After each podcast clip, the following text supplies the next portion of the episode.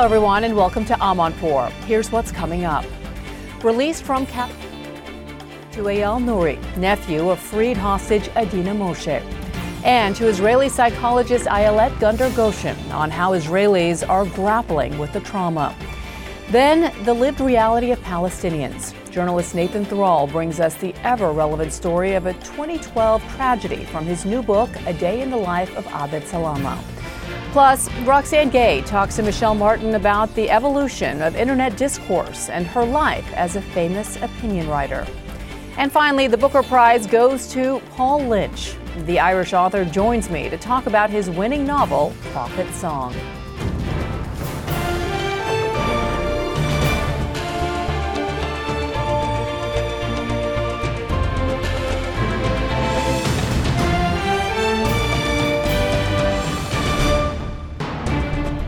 Welcome to the program, everyone. I'm Bianna Golodryga in New York, sitting in for Christiane Amanpour.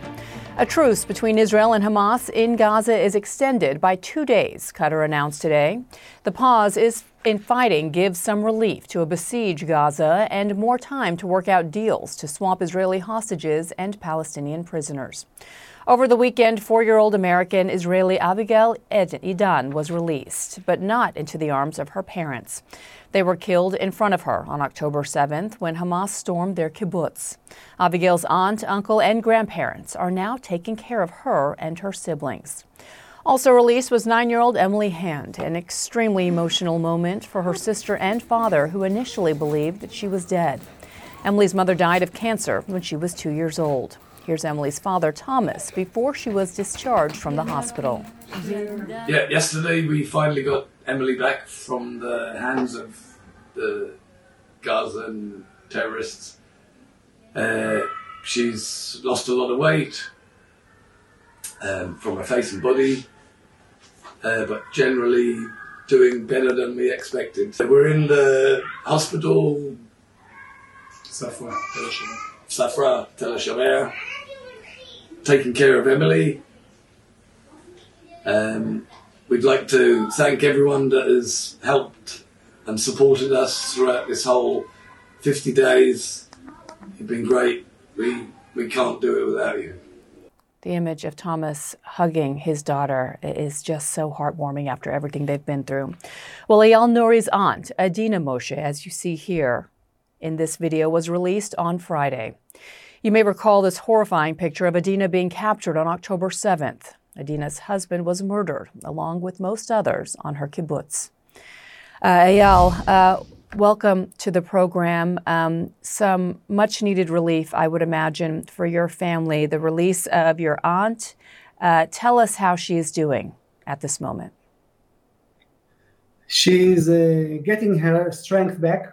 She is a bit uh, weak after uh, spending more than uh, seven weeks in the tunnels of the Hamas, uh, being under fifth, uh, five floor under, with seeing uh, light only for two hours a day.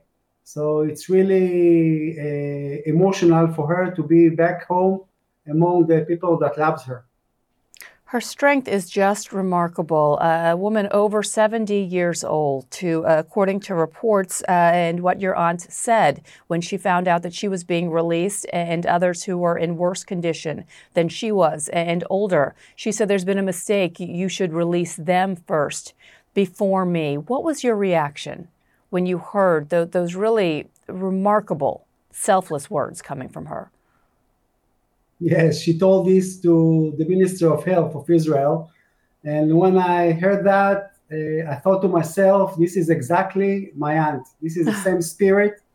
She showed also when she went down from the Hamas vehicle and the terrorists gave her a hand for supporting her.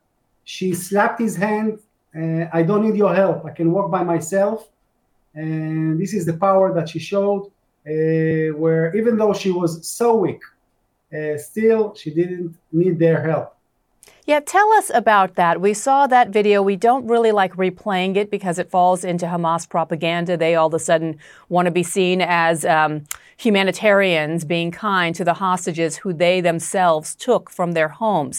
But what does that say about your aunt, that, that she would slap a hand away and, and would rather walk as weak as she was than have the help of somebody from Hamas? I think uh, it mostly shows that she wants to take her own destiny in her own hands. She uh, been in captivity when someone tells you what to do all the time and humiliate you and do things you don't want to do and avoid you for taking shower and all kinds of stuff. Uh, this is not the way she wants to live her life. So she wanted to start doing whatever she wants. And one of the things that is amazing about my aunt, she decided that she wants to be anonymous again. She were, she was anonymous before, and she wants to return to be anonymous. This is why she's not, she's forbidding us to show any pictures after her release.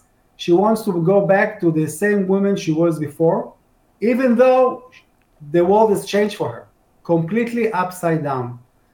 She has no husband to hug her. And by the way, this is something that gave her strength in captivity, because she said, I don't care anymore. You killed my husband. I don't care what you do to me.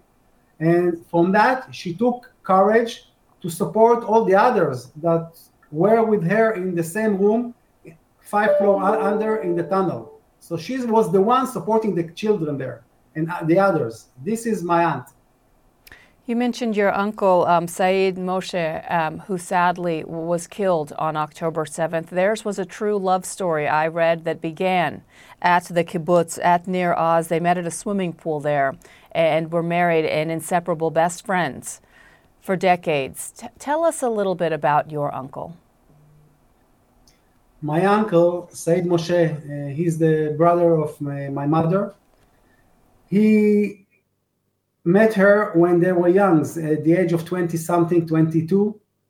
And they actually went to the desert when there was nothing there. And they uh, were farmers, and she worked in uh, uh, the kibbutz under as a teacher in kindergarten and teach a lot of generation of children. And he raised potatoes and carrots and peanuts. He was called Mister Potato, Professor for Potatoes. And the brand name Uncle Moshe that everyone knows in Israel and in Europe, actually uh, it was his brand, and he was known for that. Uh, just before the massacre of October seventh, he was in Madrid in exhibition for fruit and vegetable, where he showed his uh, Uncle Moshe brand, and he rushed back home to be with his family uh, on uh, October sixth. And one of the miracles we had, that his granddaughter asked to stay with him. And I don't know why, and also her mother doesn't know why. She told her, you're not staying with Grandpa today, just return, he's tired. And luckily, she and my cousin Amos, her son, and five children survived. And she, if she was staying with them, she probably get killed. So we see a lot of miracles, even though it was very dark Saturday, that stopped their wonderful relationship. Well, our condolences for the loss of your of your uncle. Um, he sounded like a wonderful man who had really given so much to the, the meaning and the beauty of what goes into a kibbutz and the collectiveness involved in maintaining those communities. Um, if you could tell me a little bit about what you've heard, and either from your aunt or from other reports, about how these hostages were treated, because I have read that um, while some may not have been physically uh, abused, at least the reports that we've read, there was little food, little access to medicine, no news uh, of loved ones. Um, just sounds like complete hell in, in darkness underneath tunnels for, for so week, so many weeks. Situation may be different for some of the other hostages, but what can you tell us about what your aunt endured? Uh, there, there was different condition for different hostages because they were in different places. My aunt was taken from the window of her safe room after uh, she tried to stop the bleeding of uh, my uncle. She was pulled out barefoot on a motorcycle to Gaza. And then they took her inside the tunnels, long, very long walk, not a walk that is uh, supposed to be for people uh, at her age, she walked bare feet in the mud of the tunnels without air to breathe, and there was people even older there that was very hard to breathe, and they marched hours in the tunnels until they reached a room where they stayed together, many people, and they got light only for two hours a day. They were fed only by rice and some beans from can, which they tried to avoid it in order not to have stomach ache. And, uh, you know, they did not mention they didn't have any uh, decent facilities like shower. They didn't shower for seven weeks. So it's horrible condition. And I think the worst thing is that they are not only in darkness, literally, but also in darkness in terms of knowledge. They didn't do anything, didn't know anything what happened above in Israel and all the other events. They just heard the bombing, non-stop bombing, until the day before they released. Suddenly there was an amazing silence, and they knew something is going to happen, but they didn't know what. Well, Eyal Nouri, we are so glad and, and happy for you that, that your aunt is home with you. And I keep thinking about um, eighty-four-year-old Alma Abraham, who your aunt said should go in her place. That tells us a lot uh, about the, the woman your aunt is. Um, give us all a big hug uh, from us uh, to her. Thank you so much for your time. I will do. Thank you so much. Thank you. Bye-bye. Well, the release of hostages is a small healing step for a nation in trauma, says my next guest. Israeli psychologist Ayelet Gundar-Goshen says mental health support centers in Israel are struggling to cope after the horrors of October seventh, and that survivors are grappling with intense feelings of guilt.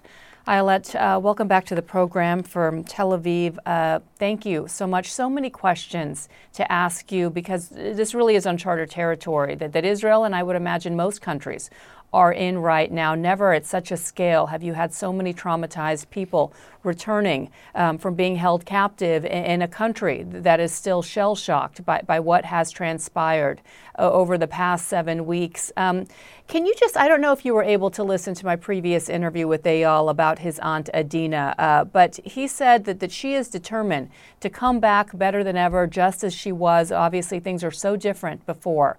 But uh, that that is her strength, and that is her determination, despite the fact that so many lost their lives, including her husband. Her her, her vindication here is coming back. Um, but we know, as encouraging as that may sound, that that's really not the case for anyone. I think you're very much right. I think we can't look at this as the happy ending of the hostages coming back home, because this is not a happy ending. It's not like a classical case when you have somebody being abducted and then coming back to their lives. They can't go back to their lives. When we think about Abigail Edan, she's a four-year-old girl. She was taken to Gaza. She returns home now, but there is no home. Her mother was murdered. Her father was murdered in front of her face. Her home was burned down. She comes back after fifty days in prison. So, of course, we are happy that she came back, but as a therapist, we all know that her journey is just beginning. This is just the beginning. This is not the happy ending that people are striving for.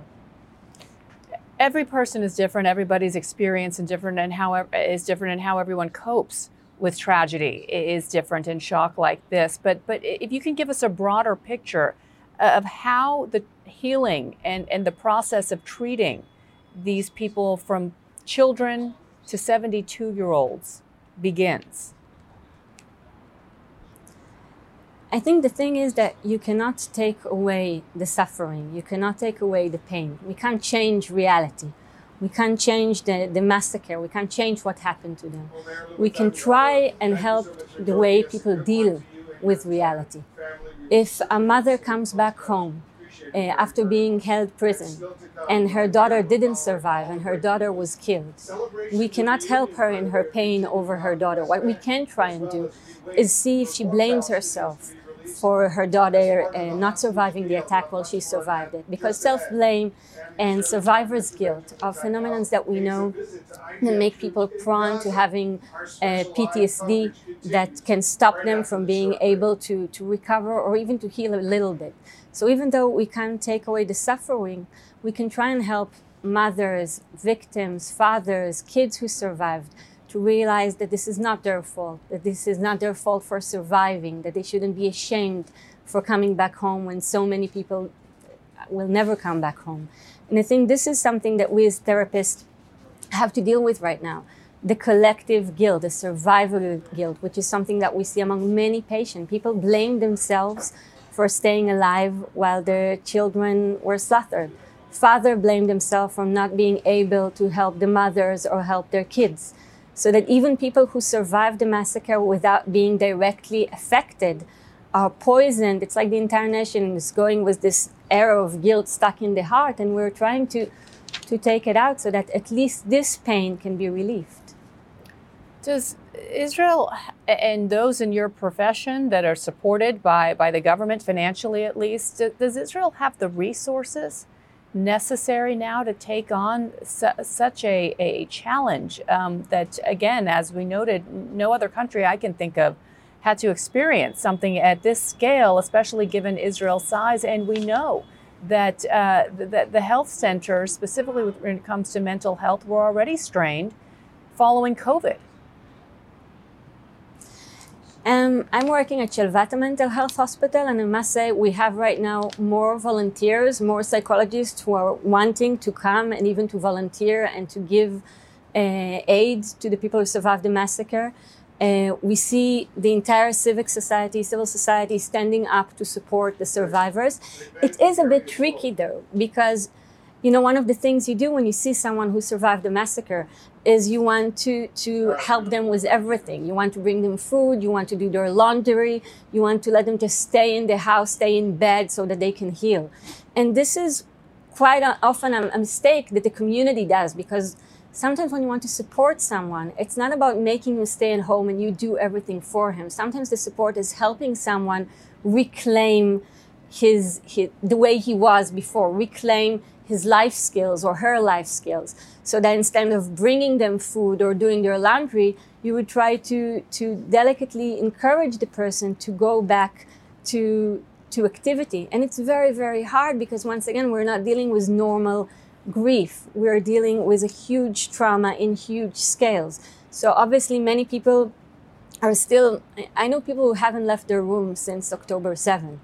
And we're trying to, to help those people get back to life. But many people feel that if they do get back to life, it's like abandoning the hostages. Mm-hmm. That if we have a spark of life in us, it means like maybe we don't care enough about the kids and the mothers who are still in Gaza. And this is a beautiful solidarity on one hand. But on the other hand, this is exactly what preserves the collective trauma. This is why the entire country is in trauma right now. The hostages will hopefully be released today, a few of them. If you go out now to Tel Aviv, nobody's in the streets, nobody's in the restaurant, because everyone just wants to make sure that the kids are back and that the kids are safe. And it's a beautiful solidarity, but it has a huge impact over our economy, over other people who start suffering from nightmares and start suffering from syndromes of trauma.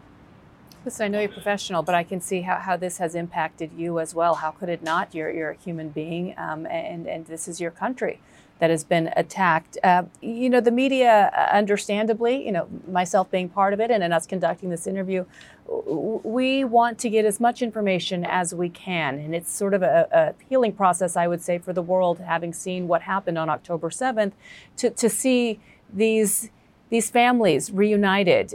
I'm just curious, from your professional perspective, what is your reaction when you see these first videos and the images of the families reuniting with their loved ones?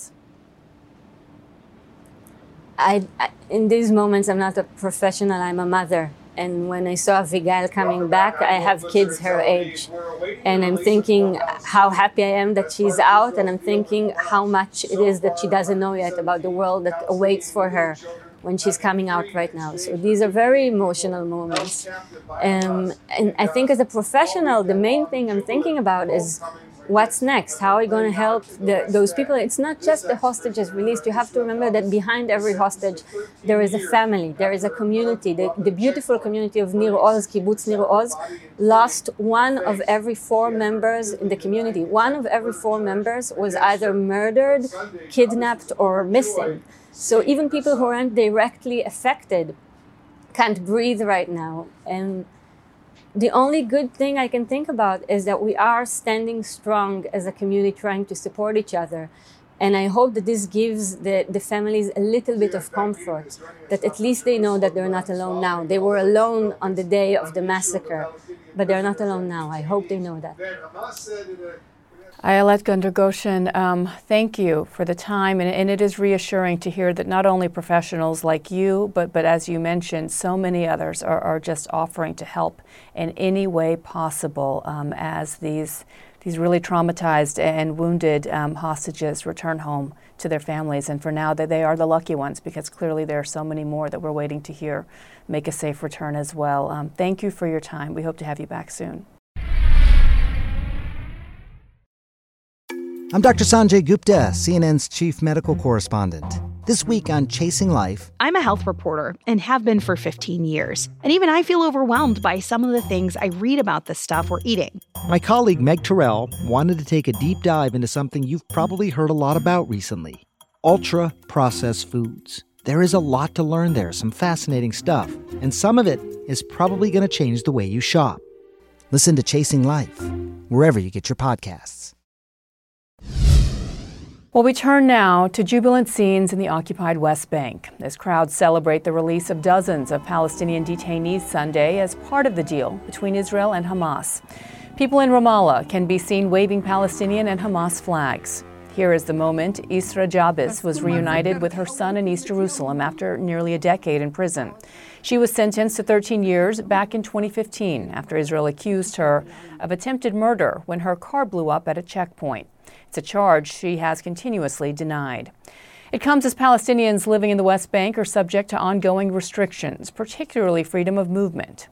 A Day in the Life of Abed Salama is a new book that tells the story of a twenty twelve bus accident and a family caught up in the tragic bureaucratic reality of being Palestinian living in the West Bank. Journalist and author Nathan Thrall found himself promoting his book when the devastating events of October seventh unfolded. And he joins me now from New York to discuss. Nathan, thank you so much for joining us. Um, if I can just pick up uh, on a point Ayelet uh, made in our previous conversation now, uh, where the suffering, she noted, is is on both sides, obviously in Gaza as well. She had written an op-ed um, last month where she noted that the trauma is profound on both sides of the border. We know that Palestinian uh, children and uh, innocent civilians have witnessed horrors as well.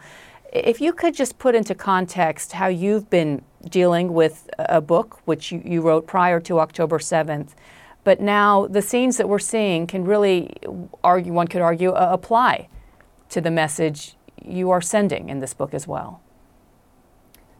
Yes, that's right. You know, there's um, tremendous uh, trauma right now for uh, millions of people, millions of Israeli Jews, millions of Palestinians. And um, the subject of my book is um, that theme, is, is the deep, deep uh, trauma that millions of Palestinians uh, face living in a system of uh, gross inequality. And through the story of this uh, tragic bus accident and a father who can't pass through uh, checkpoints to find uh, his own son, his kindergarten son, um, who was uh, uh, killed in that accident. He didn't know it at the time. I try to tell the whole story of Israel-Palestine and the deep Uh, scars that both of these people are living with. Um, your previous guest had mentioned the survivor's guilt and the blame uh, that many of these uh, parents uh, are inflicting on themselves. And that's, you know, a, a theme that exists in my book as well. These parents had uh, absolutely no way to prevent this accident, had no way to Uh, get to their children uh, faster despite all of the obstacles, had no way to ensure that Israeli fire trucks would get there sooner than a half hour uh, after the bus crash. Um, and yet they blamed themselves. And the, one of the most difficult things in my conversations with these families and with these parents was the tremendous uh, guilt that they felt, their inability to forgive themselves Uh, for the death of their children. And when we're looking now at the um, tremendous suffering of more than fourteen thousand dead in Gaza and uh, hundreds of hostages and um, more than twelve hundred dead in, in Israel, um, it's easy for us to focus uh, narrowly on this immediate uh, suffering, and, and, and it's right that we focus on it, but we should also look at the decades-long system that keeps producing these traumas, that keeps producing this bloodshed. And that's really what my uh, book aims to highlight, is the uh, structural forces that are in place that are uh, producing daily violence uh, in order to keep the system in place, because no people will willingly accept uh, oppression, and the violence that it produces in return. Can you tell us about how you came to know Abed, and uh, at the time his son who died in twenty twelve was Milad, and he was just five years old. I know you lived just, what, two and a half miles or so away from each other, but one could describe it as two very different worlds. That's right. I, I live uh, in Jerusalem, and I'm just uh, two miles away from Abed Salama, whose son Milad died in this uh, uh, tragic accident. But uh, Abed lives um, on the other side of a twenty-six foot tall concrete wall in a community that is enclosed on four sides by walls. And uh, in that community, there are virtually no municipal services provided by the Jerusalem municipality. Um, there are, is trash burned in the middle of the street. There are no sidewalks. There are no playgrounds. There are no lanes in the road. And when I would travel uh, to visit Abed uh, in this community that's just two miles away from me, something that I would pass by almost every day and not uh, pay a, a moment's thought, when I would go and visit him, I would have to, you know, roll down my car window and pull in my side mirror just to pass by a bus on the main thoroughfare for about one hundred thirty thousand people. And you could imagine uh, what the traffic jams are like day in and day out for all of these people living in this walled enclave. It couldn't be a more different existence uh, than the one I have in uh, Jerusalem, just two miles away. And my, you know, motive in, in writing this book was to tell the story of these people who share the city with me and uh, live a separate and unequal uh, existence. So I found Abed through actually a mutual friend who was distantly related to him, knew that I was investigating this uh, tragic car accident, and uh, put me in touch with another relative who put me in touch with Abed. The story centers around a bus accident, which anyone can relate to in whichever country they live in. Uh, you think of young children who don't necessarily have access to a green, thriving park close to them, and they are excited about spending a day on an adventure, going to a park a bit further, and uh, tragically die in a car accident. But you really lay out the complexities and what happens after that car accident um, that, that really could, could lead to whether or not some of these survivors end up living or, or in the case of Milad, dying. I mean, talk about even the, the different color identity cards that one family may even have among themselves. Yes, that's right. Um, you know, in this walled enclave, um, there are, uh, it, inside a single family, there are people who have uh, green West Bank I Ds that forbid them from using one of the exits uh, from the enclave into the rest of Jerusalem. And there are people in the same family, in the same enclave, who have blue Jerusalem I Ds that let them enter the rest of Jerusalem. And this had enormous consequences for the parents and children and teachers on the day of this accident. In fact, the existence of this system with separate green and blue colored I Ds for different people living in the same community uh, was why this bus actually traveled a great distance to go to a play area close to Ramallah rather than a pl- play area just on the other side of the wall in the Jewish settlement of Pisgat Ze'ev. And on the day of the crash, when this bus was struck by a giant semi-trailer and flipped over and caught fire, the people who were on the road that day, Palestinian bystanders, themselves had green or blue I Ds. And when they took these children off the bus, because the emergency services took so very long to reach this neglected area, they would take the kids based on the color of their I D to a specific location. So if you had a blue Jerusalem I D, you would take a soot-covered kindergartner in the backseat of your car to a nearby Jerusalem hospital, which is far superior than the hospitals for Palestinians in the West Bank. And if you had a green West Bank I D, you couldn't go to Jerusalem hospitals, so you went in the opposite direction to the hospital in Ramallah. And similarly, when the parents themselves rushed to the scene of the crash, they got there and all of the parent, the children had been evacuated by these bystanders who had green or blue I Ds. Abed himself arrived at the scene and found a crowd and asked, "Where are the children?"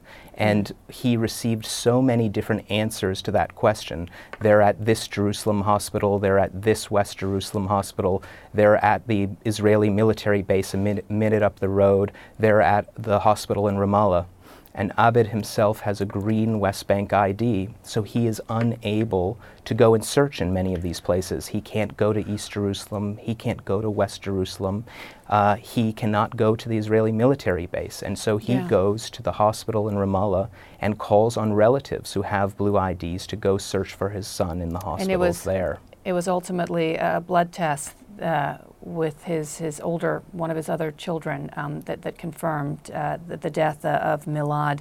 I was really touched um, just by the relationship that, that you built with Abed. Um, you described this as a therapy session, I would imagine, not only uh, for Abed, but, but for yourself as well, and everyone that you spent so many thousands of hours and, and years um, interviewing and spending time with, putting this book together. And Nathan Thrall, thank you so much for sharing it with us today. We appreciate it. Thank you for having me. The Assignment with me, Audie Cornish. Celebrities of all kinds are speaking publicly about their therapeutic trips, so to speak. It turns out there is a burgeoning industry ready to serve the new influx of people who find themselves turning away from traditional mental health therapy. The gap between what we know and what we don't about psychedelic therapy. Listen to The Assignment with me, Audie Cornish, on your favorite podcast app. Well, now language can bear incredible weight, especially in times of conflict. Our next guest understands this better than most. Roxane Gay is a best-selling author and contributing opinion writer for the New York Times and has been sharing her thoughts on a wide range of topics since twenty fourteen. She recently published a compilation of her works in a new book, Opinions: A Decade of Arguments, Criticism, and Minding Other People's Business. And she joins Michelle Martin to discuss the power of speech. Thanks, Bianna. Roxane Gay, thank you so much for joining us. Thank you so much for having me, Michelle. Well, you started your public opinion journey online. And I was just wondering, do you remember why you first started sharing your your opinions uh, publicly and online? Do you remember what motivated you? Yeah, it started a long time ago. Even before social media, I would go on bulletin boards in ye old days of the internet. And it was great to be able to connect with people. You know, for people of my generation, the internet was truly a marvel. You could be sitting in a dorm room in Connecticut and you could talk to someone who was like a ham radio enthusiast in Phoenix or in some other country. Um, and that was really interesting to me. And when you found an affinity group with people that cared about the same kinds of things that you did, you could have all kinds of interesting niche conversations online that you couldn't really have anywhere else. And so it started there for sure. And it wasn't like all the bad stuff hadn't started yet. This was well before the bad stuff. And it's not to say that it was a paradise. I mean, there were always strange people and, you know, certainly no shortage of predators. But it wasn't the sort of toxic miasma that social media has become now. And I, I definitely miss those days. I think most of us do. Well, you write across a number of platforms, and you write about activism, you write about race, you write about gender, you write about work life issues, which is, you know, interesting. Mm-hmm. But one thing, one thing that I notice comes up a lot is speech itself and the the way speech works mm-hmm. in right now. I mean, whether you're talking about student activism or jokes by comedians or racist hate speech, you're you're asking people to kind of make distinctions mm-hmm. among different kinds of speech. And I was just wondering why you think that comes up a lot or comes up as much as it does. Uh, primarily, we're dealing with this sort of open air bazaar of ideas on the internet, which means that all kinds of people with all kinds of perspectives are coming to the table. And some of those perspectives are noxious and dangerous. And of course, when you believe in freedom of speech, as I do, it means that those kinds of speech are going to be around. But it doesn't mean that we have to tolerate them in the spaces that we inhabit. And so I think quite a lot about how we care for the spaces that we are a part of, and what kinds of limits and guardrails we're going to put around those spaces to protect them, not to make them safe, because I don't think safety exists, but to create places where you know that you are not going to have to engage with bigotry in ways that are just unproductive. You know, one of, one of the things that I find really interesting, though, is that you're constantly asking people to think with a little bit more complexity, if I can put it that way. I'm thinking about this, one of the pieces in the in the collection, The Seduction of Safety on Campus and Beyond, which was in the New York Times. And it talks about the difference between censorship and consequences. Mm-hmm. Um, you wrote, as a writer, I believe the First Amendment is sacred. The freedom of speech, however, does not guarantee freedom from consequence. You can speak your mind, but you can also be shunned. You can be criticized. You can be ignored or ridiculed. You can lose your job. The freedom of speech does not exist in a vacuum. Mm-hmm. But you also go on to say that every consequence doesn't have to be the same. And right. that you call on people to sort of make some distinctions. And I was just, I was, you know, this seems to be something that that you've returned to. And I'm just interested in, in why you think you have to, for one thing, why it's so important to you and why you think you have to keep talking about it. Well, I think it's important because so many people misunderstand the First Amendment. They think that the right to free speech means the right to publish a book, the right to be on a private social media network saying any old thing. And that's not at all what free speech means. It means that you won't be arrested by the government for what you say. And so we have to bring nuance to these subjects, because not only do we have to acknowledge that, but the consequences for free speech, there should be a range of consequences. The idea that everyone who missteps, and I'm not just talking about saying something you disagree with, I'm talking about, you know, actual hate speech, death threats, rape threats, and the like. You know, there should be consequences, but we have to figure out what is the appropriate consequence for whatever the thing is, instead of assuming that we can just sort of take a broad hammer to a singular nail. That's not really how it works. And for whatever reason, we have not gotten there yet in terms of public discourse, in terms of figuring out sort of like, what? Do, how do we manage scale and proportion? Uh, we just ha- we're not there yet. I was curious about what you think about the moment that we are in now, where we're finding college students, law students, having job offers withdrawn because they participated in demonstrations that some people felt were, or wrote a letter or signed a letter that some people were offended by. I think it's a problem. I, I think it, it's a real, I think it's really straining uh, the sort of boundaries of credulity that we're going to punish college students for standing up for what they believe in. Now, if those college students are behaving in ways that are Islamophobic or anti-Semitic, yeah, you probably don't deserve a job at the end of that journey. But that's not really what's happening. I think in many instances, we're seeing college students who, right or wrong, are advocating for what they believe in. And what they believe in, we should all believe in, which is an end to atrocity, an end to genocide, a ceasefire. Um, and so are what kind of condition are we in as a people if we think that's a bridge too far? You know, I, I think we really have to sort of have that kind of check-in with ourselves, because I think some moral compasses are wildly off. I wanted to go back for a second and, and ask about you. Like, do you remember the first time something you wrote got attention, got widespread attention, or impacted the national conversation in some kind of way? Do you remember what it was that you wrote? And you remember? T- yeah. Tell me about it. It was an essay that's in Bad Feminist called The Careless Language of Sexual Violence. A young girl in Cleveland, Texas had been gang raped, and it was a horrific crime. And the New York Times wrote a story about how the town was reeling. And I was just like, wait a minute, what? The town? I think the, the child who dealt with like twenty or thirty assailants, um, I think perhaps she was reeling a bit more than the town. And I was just incensed. And so I wrote this essay in a matter of hours, and it was published. It was one of the first pieces I wrote that gained a significant audience. It was published in a magazine called The Rumpus. And the New York Times ended up re-reporting the story and putting the focus more appropriately where it belonged, on the young girl and the sort of staggering details of this crime. And so that was amazing to me, that I could write something from like my little old life. And I was in graduate school at the time, getting my P H D in the middle of nowhere. And still my words reached people well beyond my immediate sphere. It was absolutely unexpected.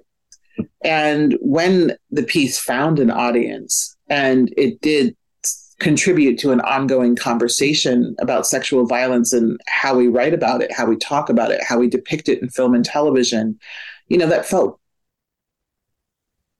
bittersweet, in that I was sorry that this thing had happened to this child that required this writing.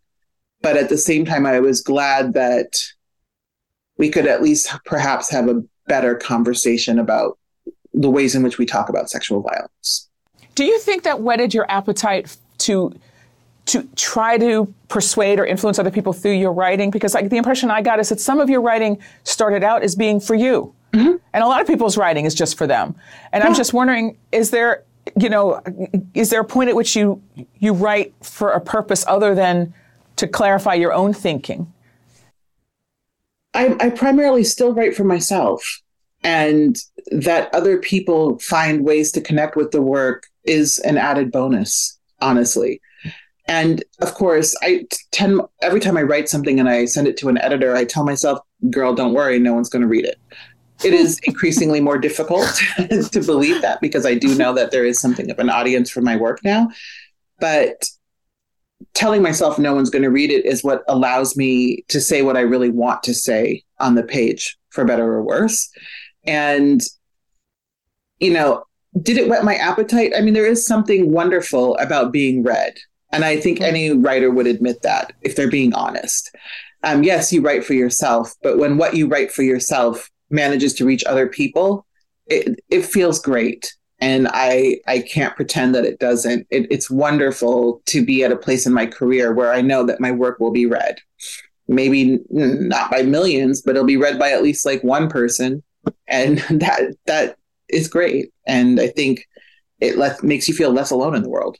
Well, you know, what cracked me up is when you said that you don't actually have as many opinions as people think that you have, and that mm-hmm. you said that you, people sometimes use you like an opinion vending machine. Yes. And I was just wondering, like, how does that work? Is it like at parties where like it, like people would, you know, corner a doctor and, and want people to look at their rash? I mean, is it is is it like that? Like you go to it's a party exactly and people want, like that. You know, really? You know, You know, most writers, you get to be anonymous. Nobody's ever going to know you're walking down the street. But I am tall. I am fat.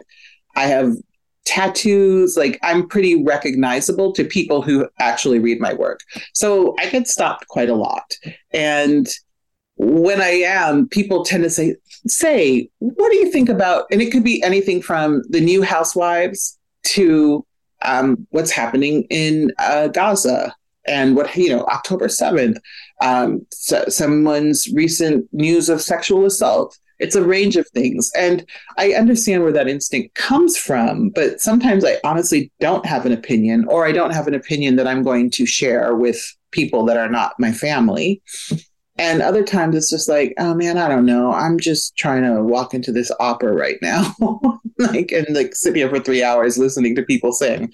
Like, I just don't know what to tell you.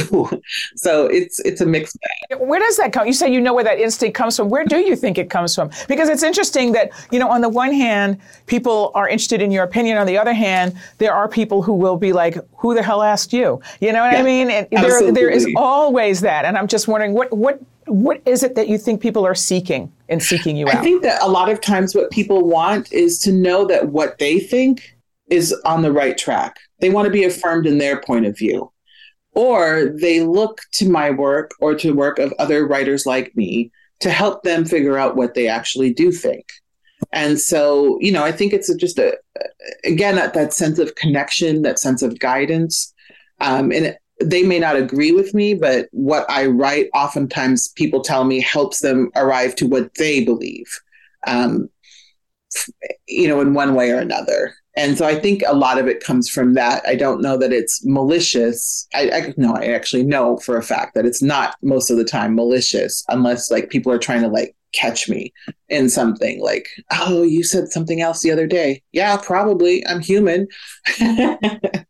um, so, you know, when it when it's offered in good faith, I try to be as patient as possible. You you also wrote about the fact that you've written a lot about Black people being killed, about yeah. systemic racism, about but Black people being killed by the police or by, you know, vigilantes. And you've you've written that you're tired of it. Mm-hmm. You're tired of writing about it. You write you wrote in the wake of George Floyd's murder, you wrote, I write similar things about different Black lives lost over and over and over. I tell myself I am done with this subject.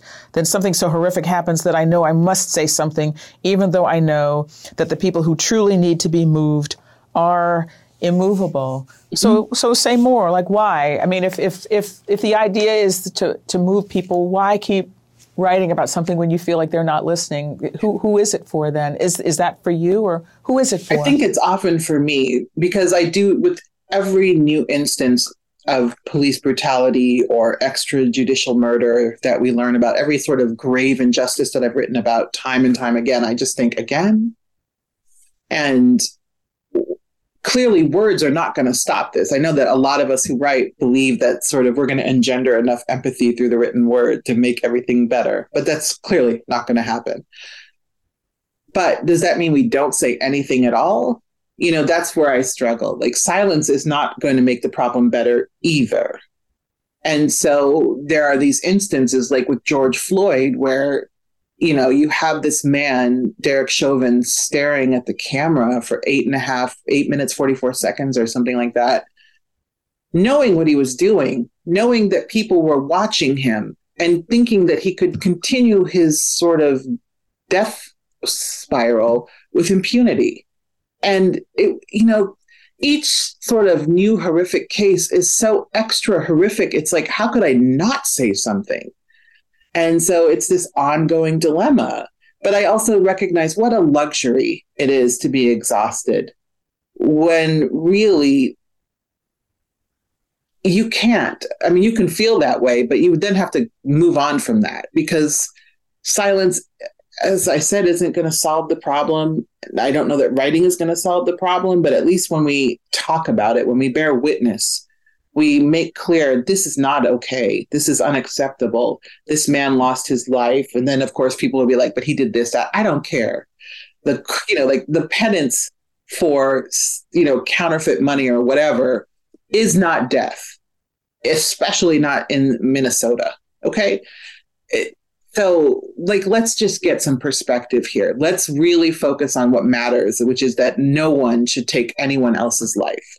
And that certainly no one in law enforcement should be doing that. And we should be safe. We should be able to walk down the street. We should be able to drive. We should be able to hold a package of Skittles in our own neighborhood without being killed by someone who thinks that they're doing the world a favor by getting rid of one more Black person. Hmm. So before we let you go, you know I'm going to ask you this one thing, because everybody asks, but you, so you know I'm going to ask. Yes. Is there anything you were just wrong about? Nope. I, you know, and the, the thing is, it's not that I was wrong about anything. What I say is, and this is what I truly feel, I did the best I could with the skills and the knowledge I had at the time. And if anything, what has happened is that my, a lot of my opinions have evolved. they've gotten more sophisticated, more progressive, where ten years ago, I would have probably said, like, let's find a way to reform the police. Now I'm like, mm, I'm pretty sure they can't be reformed. And we need to figure out something else. And I don't know what that something else is. I don't know what that better way of law enforcement is, but you cannot reform something that is so irreparably broken. So, you know, it's more that I've just learned more and I've hopefully gotten more nuanced in my thinking. But the reason it's easy to say, no, I haven't gotten anything wrong is because so much of what I believe is just women are people. We should have access to reproductive freedom. Police brutality and extrajudicial murder are bad. Like, these are not really things that we should be debating, even though clearly we are debating these things. Um, so it's really that. Roxane Gay, thank you so much for talking with us. Thank you so much for having me. It's been a pleasure. And finally, Irish author Paul Lynch wins this year's Booker Prize, among the most prestigious fiction awards, for his fifth novel, Prophet Song. Set in a dystopian near future, the book tells the story of a family grappling with the downfall of democracy in Ireland. And Paul Lynch joins me now. Paul, congratulations. What an honor. I mean, how does it feel to win a prize that basically says you have the best English language book of the year? It's very strange, Bianna. I mean, I, I, I genuinely, it's, it's. I'm still pinching myself. I, I have, I have not processed this. Um, I've been in a media sort of tunnel now since uh, half seven this morning. Um, my feet haven't touched the ground, and I'm thinking about life back home, and it seems very far away and uh, very humdrum compared to the, the sudden, a sudden change in my life here. Well, you're due to float in the air for, we'll, we'll give you a couple of days to, to take this all in. But, but as we talk about your success in, in this book um, and what it means to you, tell our viewers how you came up w- with the plot line and uh, the message that you're sending with it. Oh, you know, it's tricky to, to describe how one comes upon a book. But, you know, I, around the time when I started writing it in sort of the end of twenty eighteen, just the sense of what we might call a, a disorder or unraveling in the sort of the modern world was just leaking into the pages. There was, you know, there was Trump and there was Brexit and there was the surge to the right across Europe in the wake of the Syrian refugees. There was, of course, that crisis. And I'm not a political novelist. That's, that's not my calling. I'm not setting out to, to, to, to deliver, you know, a single message. I think that would be disastrous if you're a novelist. But all these things were leaking into the story, and I just ended up writing a tale about the, you know, I, I sort of marched a few steps forward and thought, okay, where might all this lead to? And if it leads to this, well, what does that look like?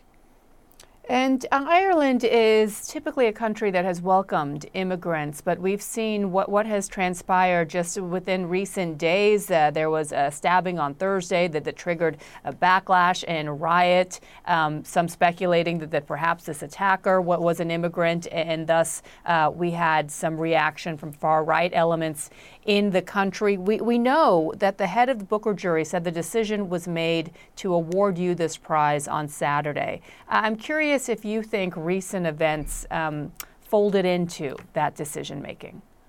You know, the, the the jury actually spoke about that and said that it didn't, um, and that.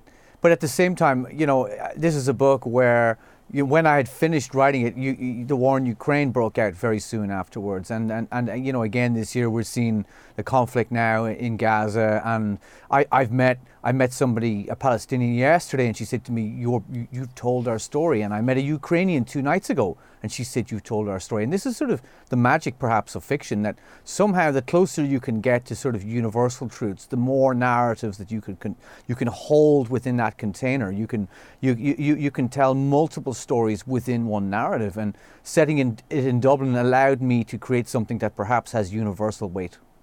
You're one of two Irish nominees for this prize. What does that tell you about um, perhaps a new golden age of Irish literature that, that, that we are walking into? Yeah, I mean, I hope so. Uh, it's it's certainly extraordinary. I mean, there was four Irish writers on the Booker long list, and you know that just seems to be highly unusual. Um, I, I I think that many of us have, have benefited from from support from the Irish government, which has made a huge difference to to the to our ability to remain as as full-time writers, because writing, it's not easy and it's it's financially challenging, uh, and so that's been a big help. And you know, there's just. We live in a country where literature is taken very seriously, and we still have that energy that that writers like Beckett and Joyce have just transmitted into the culture. We're still, you know, it's they're, they're so deeply in the language that they're, they're there with you every day, whether you realize it or not, and we're still just pulling down off that glorious energy. Is that where you draw your inspiration from, from some of the, the country's best authors of the past? Yeah, I mean, I look, I'm a wide reader, and I, I'm I'm I'm drawing inspiration from everywhere. And but there was an interesting thing when I was re- writing this book. I realized that I had sort of come upon my own terra incognita. That I was I, I, di- I didn't I didn't quite know uh, what what references to have for this book. That I was sort of pushing out into my own sort of world. You know, um, that this book was was perhaps saying something new. Um, and I sort of had that feeling while I was writing it.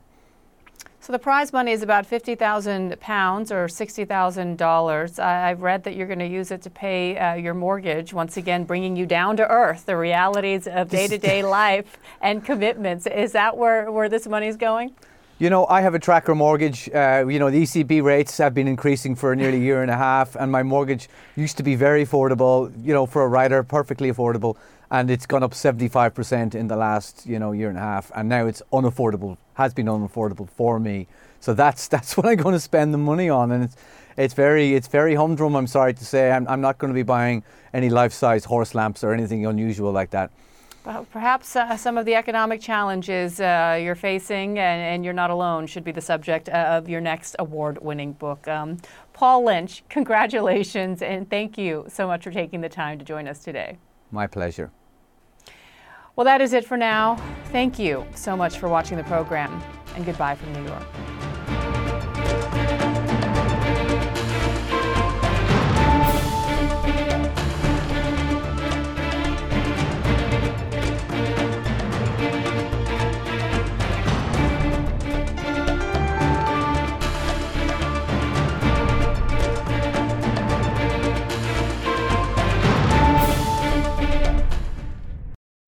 I'm Doctor Sanjay Gupta, host of the Chasing Life podcast. In honor of our tenth season, we want to hear from you. Leave us a message at four seven zero, three nine six, zero eight three two and tell us how you chase life. It could be used on an upcoming episode.